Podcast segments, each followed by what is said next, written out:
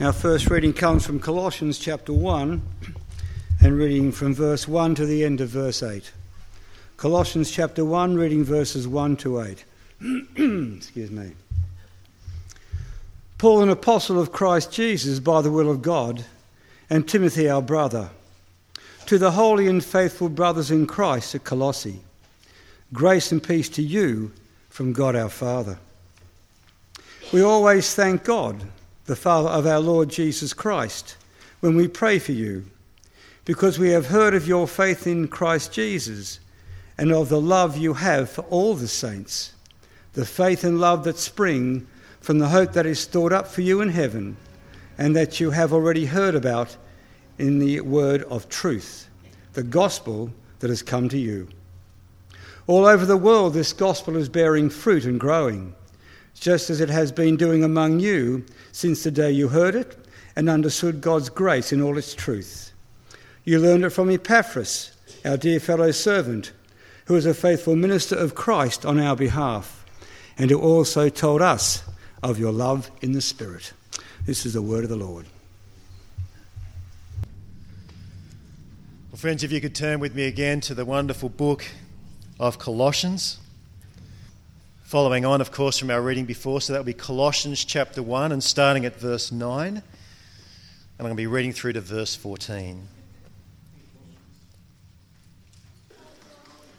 So I'm going to be reading from verse 9 and through to verse 14. Let's hear from God's word.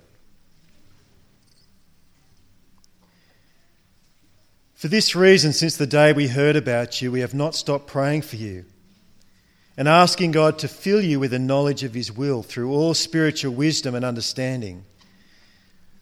And we pray this in order that you may have, uh, live a life worthy of the Lord and may please Him in every way, bearing fruit in every good work, growing in the knowledge of God, being strengthened with all power according to His glorious might, so that you may have great endurance and patience, and joyfully giving thanks to the Father who has qualified you to share in the inheritance of the saints in the kingdom of light. For he has rescued us from the dominion of darkness and brought us into the kingdom of the Son he loves, in whom we have redemption, the forgiveness of sins. Well, friends, as we take a closer look at God's word, let's pray together. Our Heavenly Father, we thank you for the deep, deep love of Jesus and we thank you for your wonderful word that speaks all about him. And Father, we pray that you would implant your word deep in our hearts now so we might know him and that we might live for him. And we pray this in Jesus' precious name. Amen.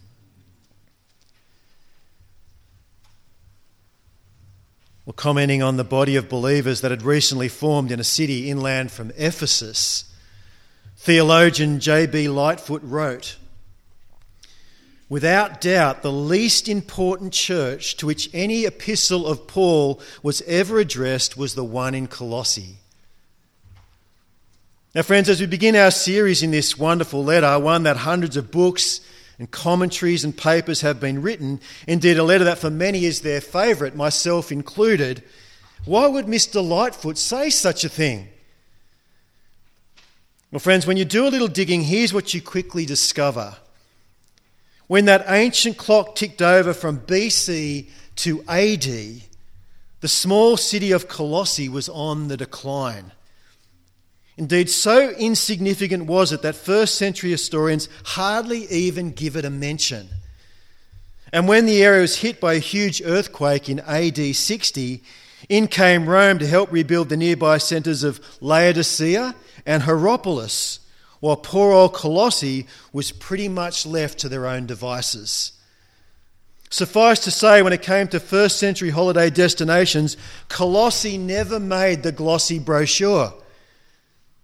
Okay, so it was a rundown town. What about the church that met there? What do we know about it? Well, just like our secular historians, the biblical writers bypass this place as well. Not a word from Luke in Acts, as Paul never sets foot there in any of his missionary journeys. nor does Colossae get a Guernsey in those seven letters to the churches in Revelation. Indeed, friends, the only way that we know that this church exists at all comes from Paul's words in verse 2 To the holy and faithful brothers in Christ at Colossae, grace and peace to you from God our Father. But, friends, given Paul didn't plant this church, indeed, as he writes over in chapter 2, verse 1, has never met any of them personally, how is it that Paul can go on to write to them as if he has? Well, have a look again at what Paul goes on to say in the very next verse. We always thank God, the Father of our Lord Jesus Christ, when we pray for you, because we have heard of your faith in Christ Jesus and the love you have for all the saints. Okay, so who has informed Paul about their faith and love? And more to the point, who established them in this faith and love in the first place? Well, friends, all is revealed down in verse 7. Have another look down there. You learned it from Epaphras, our dear fellow servant, who is a faithful minister of Christ on our behalf and has told us of your love in the Spirit. So, putting the pieces of the puzzle together, this faithful little church has recently sprung up in this falling down town through the faithful ministry of Paul's good friend Epaphras.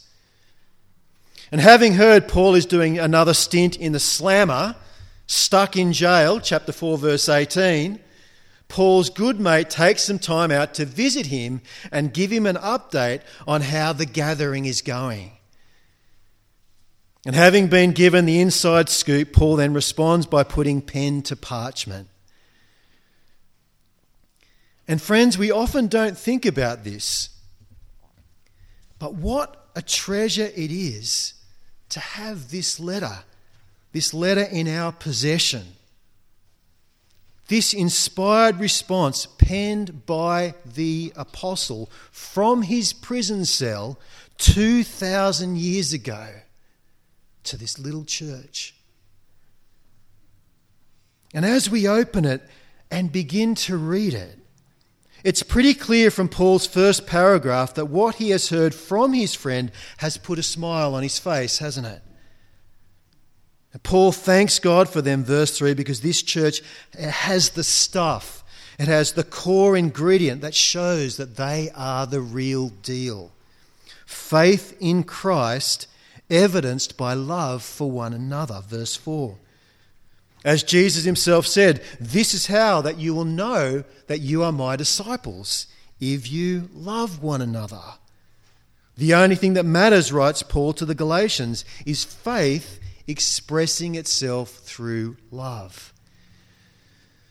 And because this key ingredient is clearly evident, Paul begins by warmly encouraging them that although they are a little church in an isolated, run-down town, they are in reality part of a momentous, miraculous movement of God. Have a look at verse 6.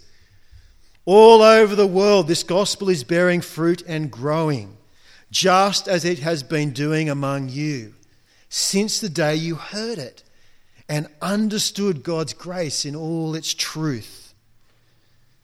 And so, friends, we see Paul's burden, his emphasis as he begins is to encourage them that while everyone else gives Colossae a wide berth, God hasn't. No, it is abundantly clear that the gospel seed has come, it has landed in good soil, and it has begun to sprout. And that is evidenced, of course, by this change that's happened in them this change from lovers of self to lovers of others. Now, this simple but profound switch in focus, wrought by the Spirit, verse 8, is all I need to hear, writes Paul, to know that you are in the faith. Now, friends, as we take in Paul's opening encouragement here, where he, where he pinpoints this key observable ingredient, this key sort of ingredient of orthodoxy, It's important to ask before we move on is this key ingredient true of our fellowship? Could Paul write a similar opening to us? Could he, would he write verse 4 to our church? To you as an individual? Because without faith expressing itself through love, be assured, writes Paul to another church starting with C, that you are nothing more than noise, a sounding gong, clashing cymbals. Without love, we are nothing and gain nothing. And so, as we begin, the question that comes to us from this first paragraph is where is your love focused? Is it focused inward or is it focused outward? Well, as it's the latter for this church, Paul knows and encourages them that the gospel seed has arrived, it has landed in good soil, and it has sprouted. But in keeping with the metaphor, this new little plant needs some fertilizer. Have a look at verse 9 as Paul continues. He says, For this reason, since the day we heard about you, we have not stopped praying for you and asking God to fill you with the knowledge of His will through all spiritual wisdom and understanding. Now, friends, that's a pretty big sentence. That's quite a mouthful. And so, to help us get a handle on it, Look at what Paul says right in the middle, because that's the key. His priority in prayer is for a filling, isn't it? That they will be filled with the knowledge of God's will. And, friends, this makes perfect sense when we think about the nature of this church, in that not only is this little gathering full of new converts, but this, these new converts are primarily Gentiles. They're not Jews. So they have no grounding at all in the scriptures. Everything is new for them. And as this is the first century, they can't sort of get themselves up to speed by going down the road and picking up a Bible from Kev's bookshop. And so, at the very top of Paul's prayer list is that their lack of knowledge about God and His will might be filled. Look as Paul continues to tell them, telling us why our minds filled with good theology is so important in the life of a believer. Verse 10. And we pray this in order that you may live a life worthy of the Lord and please Him in every way, bearing fruit in every good work, growing in the knowledge of God now, friends, see the flow here. The filling, verse 9, is for the purpose, and it's always for the purpose of applying. Verse 10. PhDs in theology are useless. And dare I say, dangerous if the only external sign of all of that Bible knowledge is new, big, fancy words and a fancy bit of paper up on the wall. No, God wants us to know Him so that we might show him, not on a wall, but in our lives, pleasing him in every way, bearing fruit in every good works. Now, friends, nowhere is this no to show truth more evident than in Paul's letter to the Romans, where after filling their minds for 11 chapters, page after page of deep truths about God. Paul then writes this have a listen. Therefore, I urge you to offer your bodies as living sacrifices, holy and pleasing to God. This is your spiritual act of worship. Do not conform any longer to the pattern of this world, but be transformed by the renewing of your mind then you'll be able to test and approve what God's will is His good, pleasing, and perfect will. Know to show. In his great book, The Knowledge of the Holy, A.W. Tozer writes this have a listen. What comes into our minds when we think about God is the most important thing about us. The most important fact about any person is not what he at any given time may say or do, but what he conceives God to be like. For we tend by a secret law of the soul to move toward our mental image of God. Were we able to extract from any person an honest answer to the question, what comes into your mind when you think about God? Well, we might predict with certainty the spiritual future of that person. Were we able to know exactly what our most influential religious leaders think of God today? We'd be able, with some precision, foretell where the church will stand tomorrow.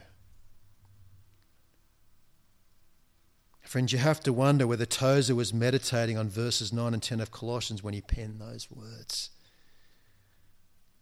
And as we take in his words, as we take in Paul's, and his first and greatest desire and prayer, that this young church would be growing in their knowledge of God. Now, the question comes back at us, doesn't it? Are we growing in our knowledge of God? When was the last time you picked up the Word of God and read it and meditated deeply on it? Who is God to you? Taking up the Tozer challenge. What comes into your mind right now? when you think about God. Because if that picture is fuzzy, unclear, or confused, then chances are, no guaranteed, your Christian walk during the week is also fuzzy and confused. And if you can relate to that, then Paul's number one prayer for this new church should also be your number one prayer as well. Speak to me through your word, Lord. Give me a hunger to know you. Fill my mind. Give me an accurate, sharp picture in my mind's eye of who you are.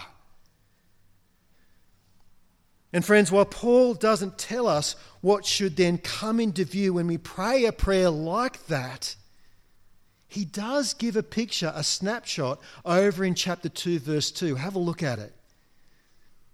He writes, My purpose is that they may be encouraged in heart and united in love, so that they may have the full riches of complete understanding, in order that they may know the mystery of God, namely Christ, in whom are hidden all the treasures of wisdom and knowledge.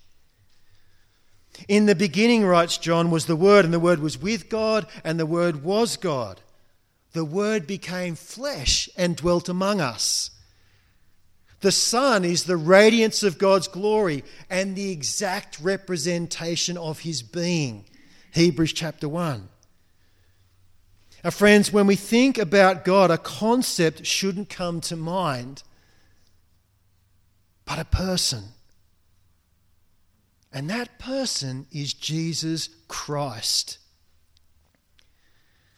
Now, before you say, well, that's great, Pete, but that's not much of a feeling. My, my, my mind needs more than just a name. More information, please. Well, friends, if you look down at verse 15, you'll see from that heading that's exactly what Paul gives next. Indeed, verses 15 to 20 is one of the fullest, clearest descriptions of Jesus in the entire Bible. And so Paul prays for a filling, and then he wastes no time in giving them a full cup. But that's for next time. For now, Paul is laying the groundwork, prepping them as he prays for them. Now, I hope you're ready because a big download is coming. But, friends, before that download comes, Paul has one more big prayer point for them. Because living a life for Christ isn't simply a case of mind over matter. No, their strength, my strength, your strength isn't enough strength to live for Him, no matter how well you know Him. But there is a strength that guarantees we will live for Him. Verse 11, have a look as Paul continues. Being strengthened with all power, according to His glorious might, so that you may have great endurance and patience and joyfully giving thanks to the Father. The prophet Isaiah wrote uh, centuries earlier Do you not know? Have you not heard? The Lord is the everlasting God. He gives strength to the weary and increases the power of the weak. Even youths grow tired and weary, and young men stumble and fall. But those whose hope in the Lord will renew their strength. They will soar on wings like eagles. They will run and not grow weary. They will walk and not grow faint. Now, friends, both Paul and Isaiah saw and wrote that God doesn't just renew our minds, but He also renews our strength.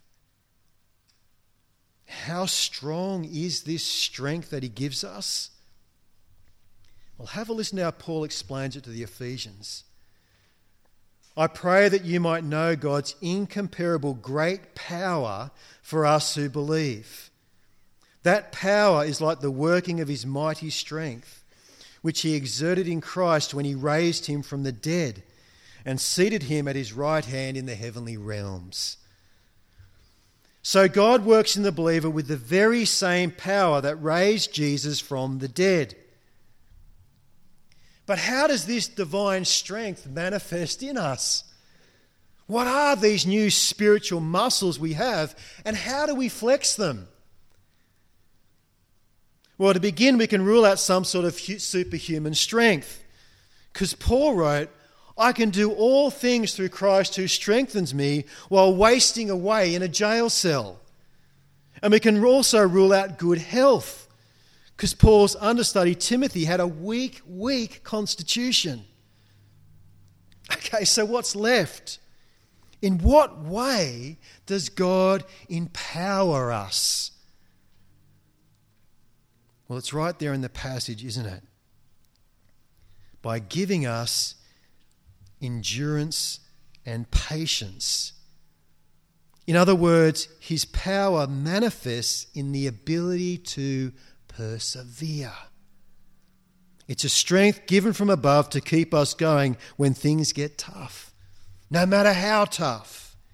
It's the ability to stick with Christ in the fire when the world and the flesh and the devil are taking their best shot. For the believer is gifted with a greater power than all of those three combined, such that no opposition can take you down can rip your hope from you. Nothing can separate you from the love of God that is in Christ Jesus our Lord. That's the power that Paul is referring to right here. A power captured so well by that passage in Isaiah that I read out before. Because as the trial comes, as it hits, what does God do for you as you access His divine power? Well, just like an eagle, he lifts you above it. Not in the sense that we are soaring happily away, untouched, unaffected by the trial. Now we know it. We feel it all right. But the lifting God does as on eagle's wings is a lifting so we can see more than just the trial see more than just what we're going through. It down there, us above with eyes to see the situation from a different perspective God's perspective, the heavenly perspective.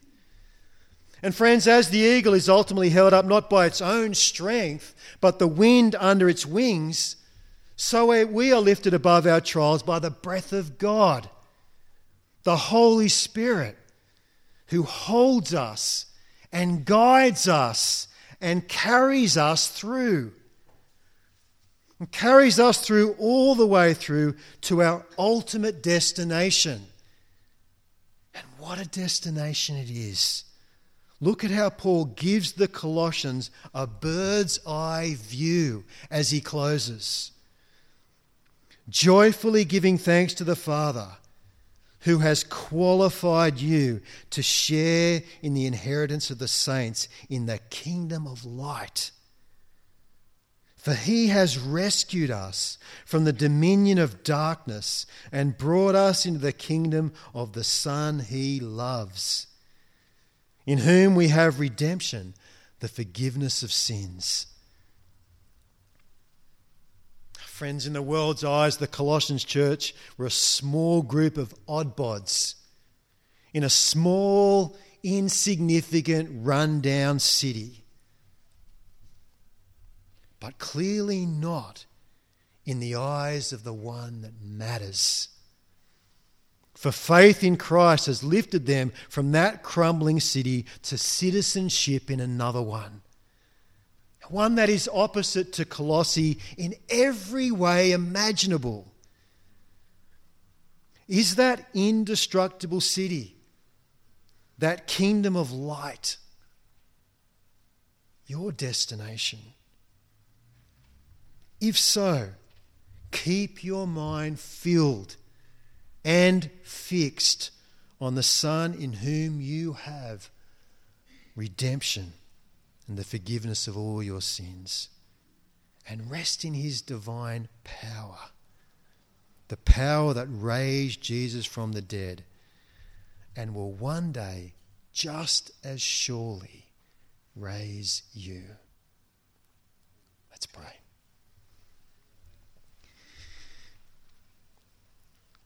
Our Heavenly Father, we thank you for inspiring Paul to write this this wonderful letter to this new church. We thank you, Father, for the reminder of what you do in us by your Spirit when we put our hope in you, changing us from self love to love for others. And Heavenly Father, as Paul prays for a continued growth in that church, to grow in the knowledge of who you are, found in your Son, Lord, we pray that our minds might not be lazy there are so many things that we can fill our minds with.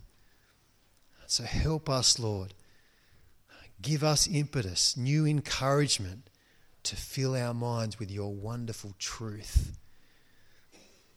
And Heavenly Father, I don't know what people are going through here this morning, but Lord, I pray that they might know that divine strength that you give us to see us through. Give us those eyes to see where we're heading, Lord. A wonderful, glorious, eternal, indestructible kingdom, secured through Jesus' death for us and the redemption that that has brought for us. And we pray all these things in Jesus' precious name. Amen.